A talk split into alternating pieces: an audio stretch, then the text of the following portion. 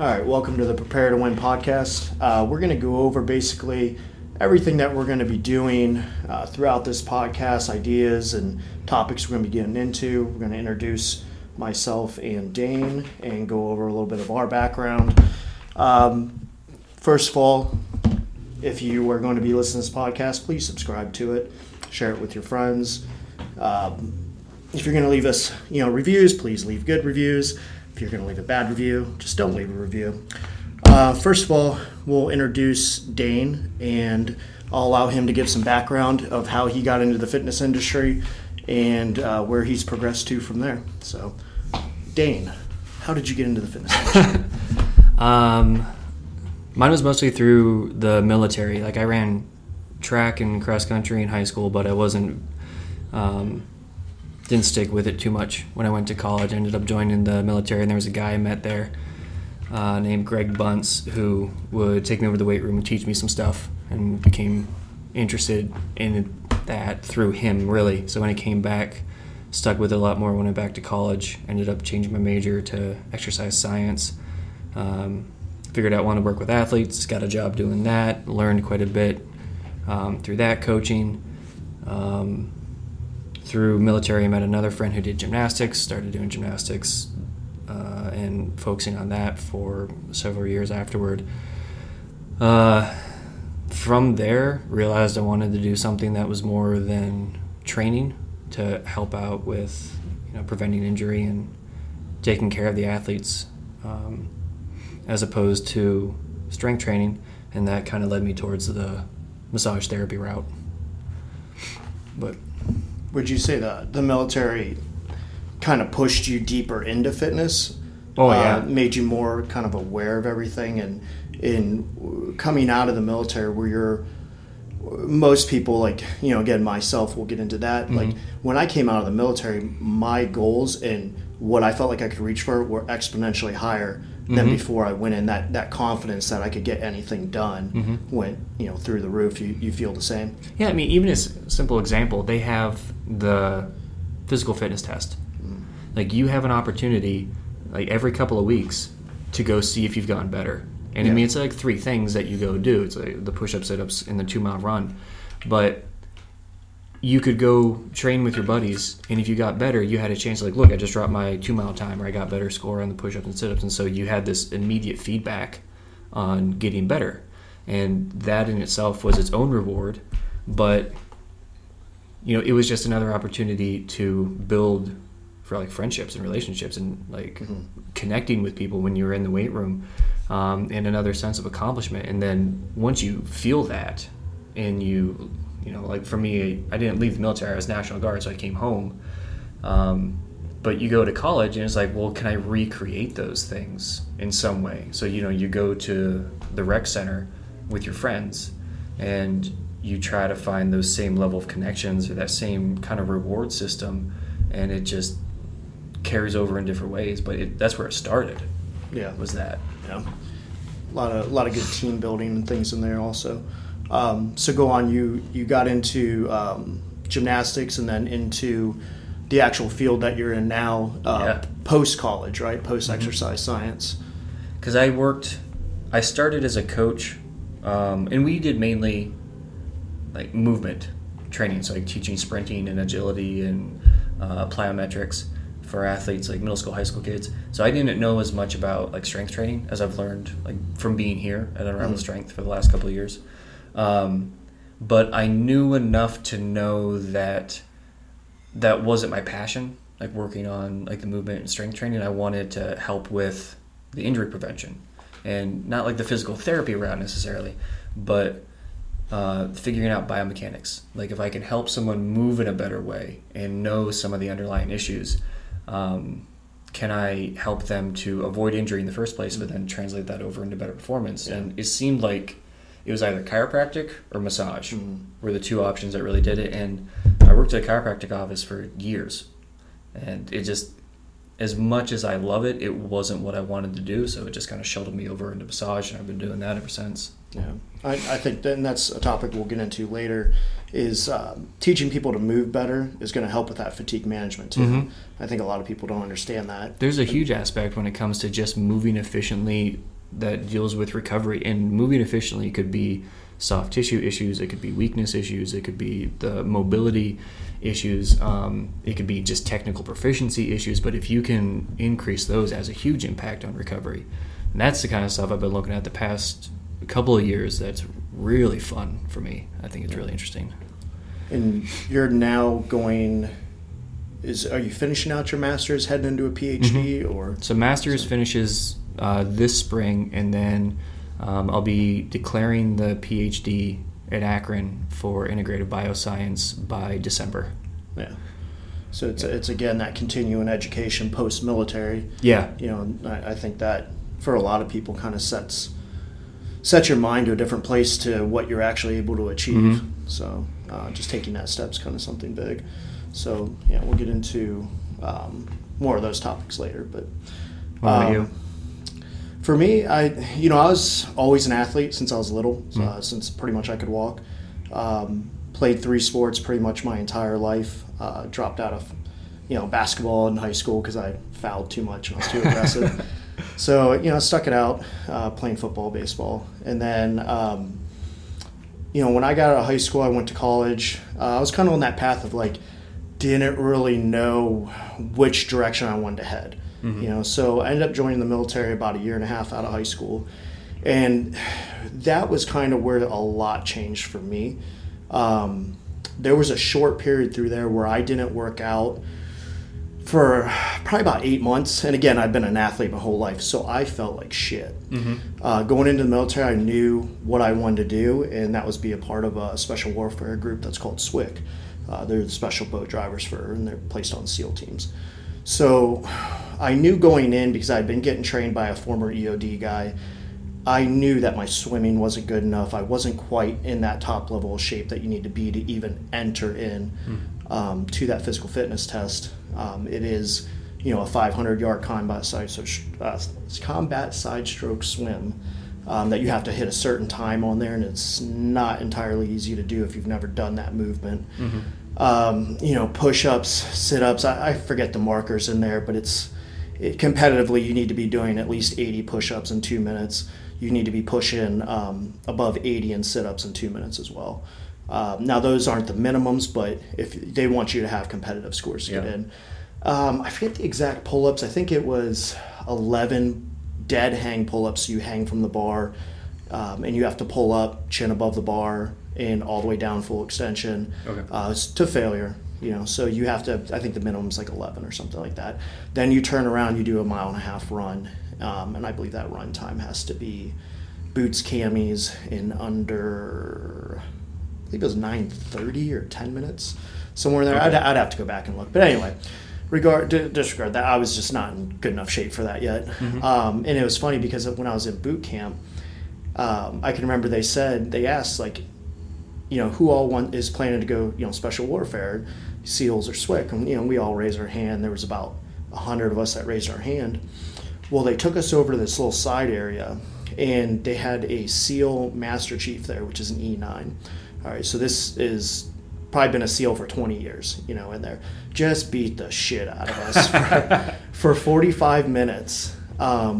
It was pull-ups, get in the pool, tread water with a brick, swim back, get out, plank, your push-ups, sit-ups, side planks, flutter kicks. And, I'm sure you love them flutter kicks, right? Fucking hate them. But anyway, back in the pool, tread water again. For 45 minutes, it just kept going on. So at the end of that, two of us stood. And they finally said, it was just one word, recover. And we stood up, and they said, you two show up on Monday to take your official test. Sure, let's do it, right? I'm ready to go. Now, if I, if things would have changed, I ended up going there and I actually failed my swim. Again, knew I wasn't good enough swim shape yet with that combat side stroke to get into that.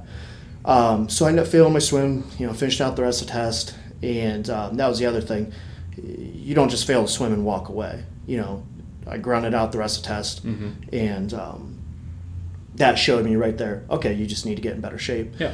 So anyway, from there I trained for another year and a half to be able to go and take my test, which we'll get into details of that later. But that is like when I really started becoming more and more interested in fitness and studying it. And back then there wasn't a lot of places to find information. I mean, you had your bodybuilding.com things, you still had research articles, but they were kind of outdated. You know, there just wasn't a ton of information out there.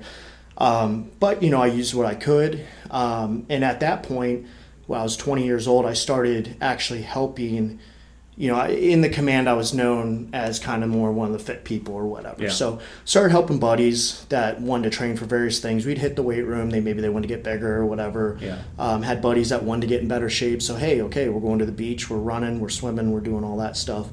So that's kind of where I started to find my passion for helping work with people and train people. Now, I did it for free. I didn't charge them or anything. I just said, hey, come work out with me. From there, you know, about a year later, I actually started studying for my NSCA test. Studied for that, got out of the military, went back to school for exercise science, ended up taking my NSCA test, you know, got through that. From there is just kind of how everything progressed. You know, went straight into the industry. I started training people at in parks and in their gym, and just basically traveled around wherever you were, or you would come to my house. You know, we would do some things or whatever. And that's when I actually started charging people to train them. Mind you, that's about 3 years into helping people that I actually started to charge people. A little bit different from the mindset now. Exactly. We'll talk about that later. So from there, I actually did get a job. It was at a Snap Fitness, and it was kind of like the, you know, it's commercial for sure. A little bit different spin on it. We did have some athletes in there, college and high school athletes. We did have some people that wanted to do shows in there. You know, so it was kind of that mix of like the older crowd who just wanted to be in better shape. Yeah. It was a whole mix of people. So I took advantage of that, and I worked with a wide range of Gen Pop people basically. Plus I had some athletes here, plus I had some people that wanted to compete in shows and stuff. So from there, progressed through, and I ended up being the fitness director of he owned two gyms. I ended up being the fitness director of both of them. So I got to see that side of it, start to learn how the business really operates, started to see the numbers, started to see, okay, how much his rent was, how much his utilities were. And that's when I started to learn the business side of it. Long story short with that one, kind of, you know, he didn't give me what I wanted, you know, pay-wise, and I just decided to go my own way. And we'll get into more of the gym opening and how that all started. But opened a gym, went my own way, and now we are 5.5 years into that. So... you know, I've been owning a gym for 5.5 years. I've been training people for about 11 years, and everything just kind of keeps growing. So, but again, back to, I feel maybe I would be here if I never went in the military, but the military is what really kind of set in, one, mindset, and two, the drive to just be more successful. So I don't think there's been a single thing that I've done that in some way, shape, or form I can relate back to a lesson that came out of being in the military. Yep. And even if it was a bad or a hard lesson, you know, you know, military's one of those things where sometimes you don't have the best bosses, you don't have the proper leadership. Right. And I still can, you know, sit here and say the names of two guys that told me I would never be shit, never be anything. And had one guy, you know, tell me, he was an upper, higher level guy, Master Chief, told me, a trainer with, I tore my ACL. He's like, a trainer with a bum ACL, bum knee, I wouldn't let you train me. All right, well, how'd that work out? So, you know, it's kind of funny that even those hard lessons that were learned, or those people that tell you, oh, you're not going to make it, you're not going to be shit. And it wasn't out of trying to push you further. It was literally they just didn't like you for whatever reason. I use that as fuel. You back me in a corner, I'm just going to do better. So, yeah. But, yeah, a lot of those lessons of just, you know, the long work days, people, you're kind of isolated sometimes too. There is nothing to do but work and work out. So you definitely learn how to put in long hours, long days, and still get your fitness and still get your nutrition in.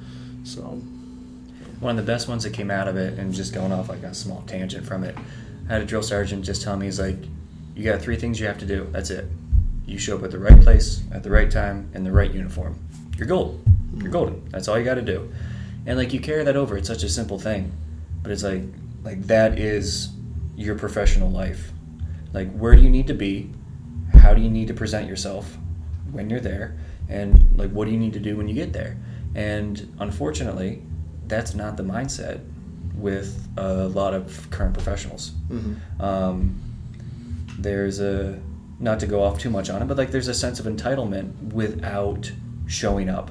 And without putting in the work. Right. Yeah, without doing the time. And, you know, everyone thinks that within, you know, a year, and we've seen it in here where, you know, people think they're entitled to some sort of pay or some sort of clientele within mm-hmm. a year when they're not doing anything to better themselves. So why would we push clients your way? Why would we pay you more when you're not producing for the facility? So here's another easy example.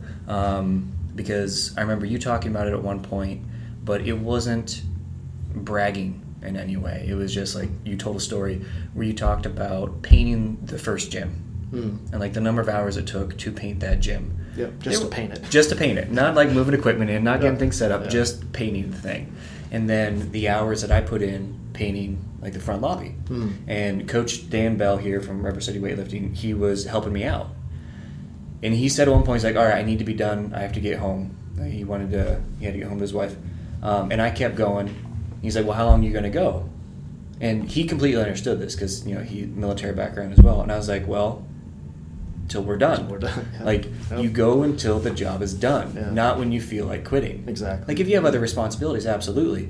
But there was never a point where I, like, made some grand proclamation. It was like, look how hard I'm working. I'm painting all of this. I didn't take pictures and put it out there and be like, I just spent the last 12 hours painting today. It's like, no, you do it because that's what you need to do. I remember when it got done, I walked in and I was, did they paint? Like, you know, but you didn't come up and say, hey, look what I did, you know, and expect like, hey, I put in these hours. What are you going to do for me now? And things. You did it because you wholeheartedly want to see the facility progress and you want to be part of the team as a kind of a team player. Right. Those are some of the things, you know, on this podcast that we're going to be getting into, business mindset. You know, as you kind of heard us kind of go off a little bit there, we'll be going over like how to plan and how to prepare to win. Again, that is the name of the podcast.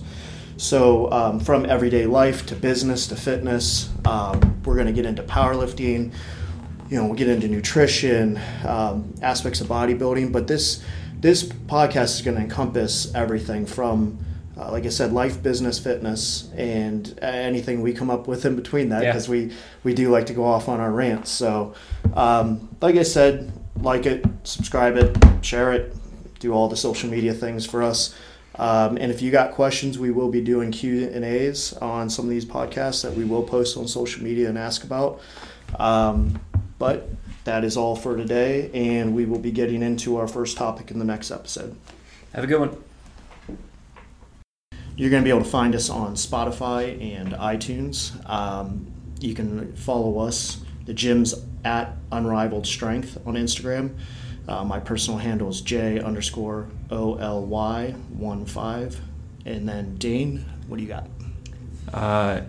Instagram is at elite_recovery_LMT. And I'm also on Facebook. If you want to shoot me an email, it is eliterecoverymassage@gmail.com.